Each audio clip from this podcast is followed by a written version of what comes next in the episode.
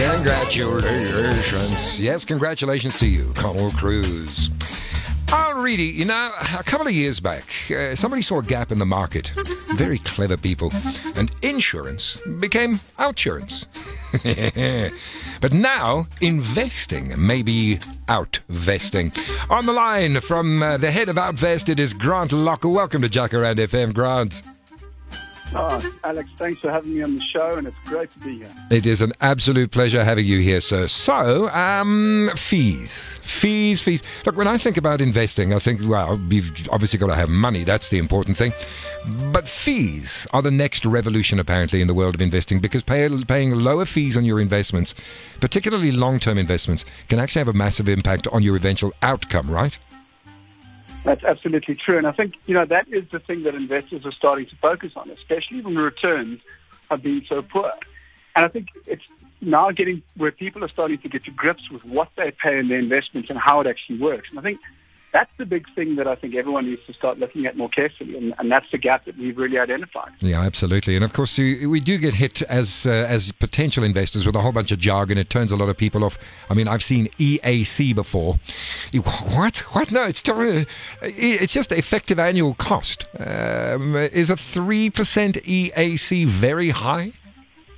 Well, I think, yeah, before, let's just take a quick step back. So I think what people need to understand about the world of investment fees is that they're complex for actually quite a good reason.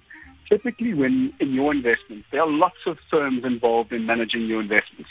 There's your financial advisor, mm-hmm. there's the administrator, and the administrator is the one that processes the debit orders or reconciles your investment, invests your money in the right ETF or unit trust or generates your tax certificate, makes sure your sells and buyers go to the right fund.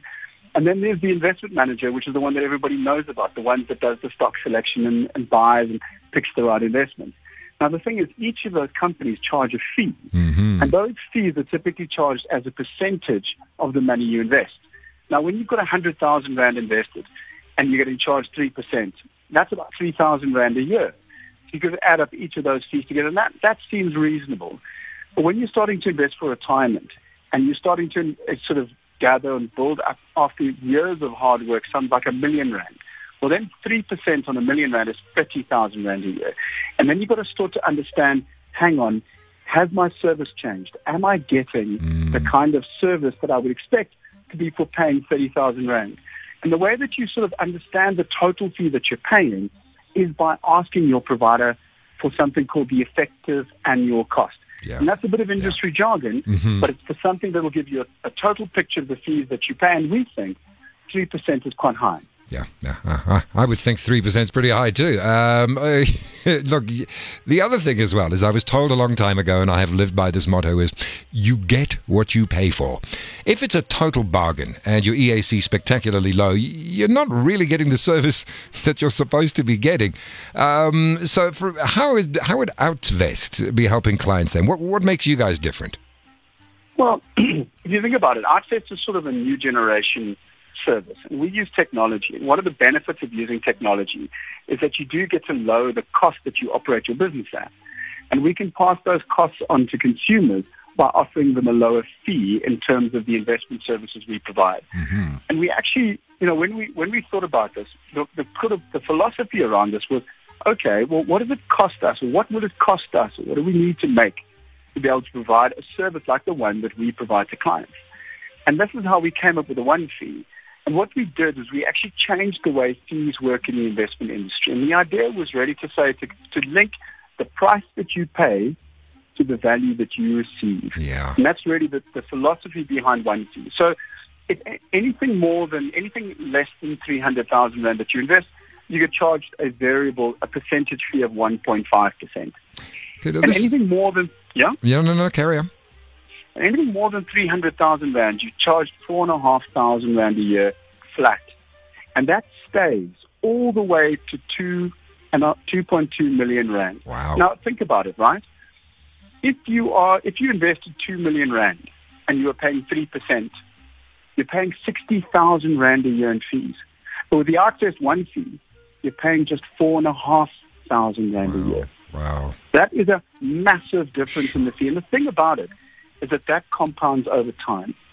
So I've got an example that I'd like to share with you. So if you're a 35-year-old female and you, you sort of transfer 35,000 Rand into an investment, into a retirement investment, and you save 2,500 Rand a month until you're 65, escalating at 6% per annum. Well, at the end of that, if you invested in a normal fund and you were paying 3%, you should expect to have something in the region of 5 and 5.9 million Rand at the, at the age of 65. If you use the one fee and assuming the returns are exactly the same, you could have closer to 9 million Rand. Wow. okay. and that's that's a, a, difference. That's a 73% saving in fees, which equates to 3 million rand difference. So, wow. That's just that's just fees, and that's what we're saying really is that no one can really guarantee performance. That's the one thing that's very difficult for investment managers to, to guarantee. But the thing we do have control over is fees. that is remarkable. Wowie. All right, so it looks like Outvest onto a big winner with the one fee grant. Um, you guys, you've got all of the information. We're, we're, living in particularly fraught times. Nobody really knows where we're heading or what's going to be a golden investment or whatever. Can you give us like the one money secret that you think's had the biggest impact on your life, bearing in mind that it would have happened not during a pandemic? so I think I think the the I mean, I've, I've got lots of money secrets. I mean, this is my industry, but but I think the thing that changed my life personally is that I was no different to anybody else growing up. You know, I was 24, and the first thing I was handed, handed was a credit card, and uh, so I used it. And I think the thing that really changed my life was this, the establishment of an emergency fund. Just something that I put money away in a bank account or something like that. And what that taught me was that is actually money I control. And as I started to build my savings over time, I started to build this emergency fund up and eventually it stopped my reliance on debt and credit wow. cards. Wow. That was really my secret. And that was, you know, once you start to build up those savings, yes, your lifestyle doesn't adjust that fast. But I sleep a lot better at night thanks to just wow. that one money secret. Dude, they should be teaching that at school. Legit, they should be teaching that at school because everybody's like, ah, for the now, for the now. Listen yeah. to your financial services guys. Um, and then something else. When somebody leaves their employer, why shouldn't they cash out their preservation funds? I, I, know a lot of people are doing it, particularly at this time of the year because times are tight. But why should they not cash out their preservation fund? Look, I think, look, in some circumstances that people literally feel they've got no other option. You know, if you, and, and there are certain circumstances that feel, people just feel like this is the thing that they have to do in order to survive. And, you know, you can't begrudge people like that. But I think I think the problem with that is that the moment you cash out a retirement savings product that you've got, um, you can't do it with a retirement annuity before you're 55. But with other corporate pension schemes, you can do it. The problem is you pay an immense amount of tax on those, yeah. and that's what that's the thing that really hurts. Is I mean, obviously you you get the money out, but then you get charged you get charged um, a sort of a sliding scale of withdrawal tax. So you even get less out, and that that money you know, if you don't use it back into towards your retirement, you miss out on all of that compounding Absolutely. that the tax has taken from your investment. Absolutely. And I think even the second part of it is just the discipline. You know, this is the thing, it's, it's, it's providing for the time at which you are no longer able to work, when you literally have no other options. And that's why, you know, preserving as much as you can really will just give you a little bit more security and at, at the point at which you can't work anymore. One last question for you. Um, where are we heading? I mean, uh, I'm asking you to gaze into a crystal ball and look beyond a vaccination that actually works for COVID 19 and everything. But in terms of interest rates and investments, um, this country still a good a good investment opportunity?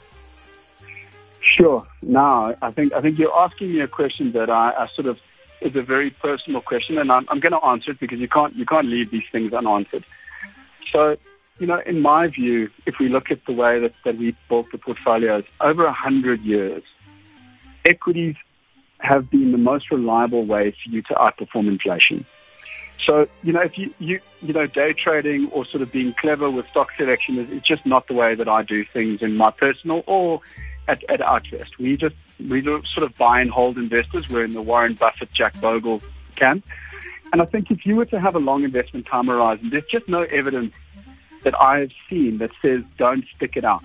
Yeah. You must just stick it out. Sure. Particularly if you want to outperform inflation. And in terms of interest rates, we are at historically low levels. I mean, I saw something the other day that said that the interest rates in the developed markets together, I'm not talking about the US and the UK, have never in history been this low. Wow. So this is literally an unprecedented mm.